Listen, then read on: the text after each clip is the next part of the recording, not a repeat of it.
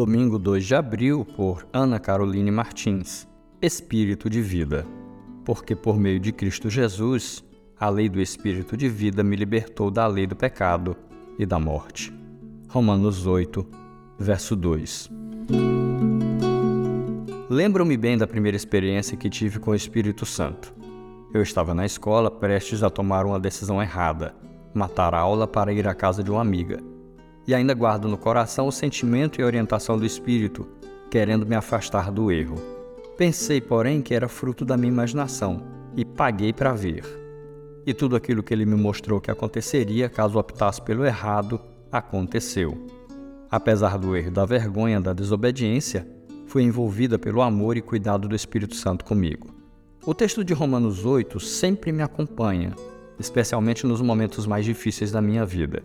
É fortalecedor saber que, através de Cristo, o Espírito de vida nos faz vencer o pecado e a morte. Aleluia! Nada pode nos condenar, pois somos justificados pela Sua ação, realizando em nós o que a lei não pôde fazer na nossa carne. E não só realizou, como ainda realiza. É por causa da justificação do Espírito que ele está em ação contínua na nossa vida, alcançando-nos todos os dias operando em nós desejo e ação, conforme a vontade de Deus.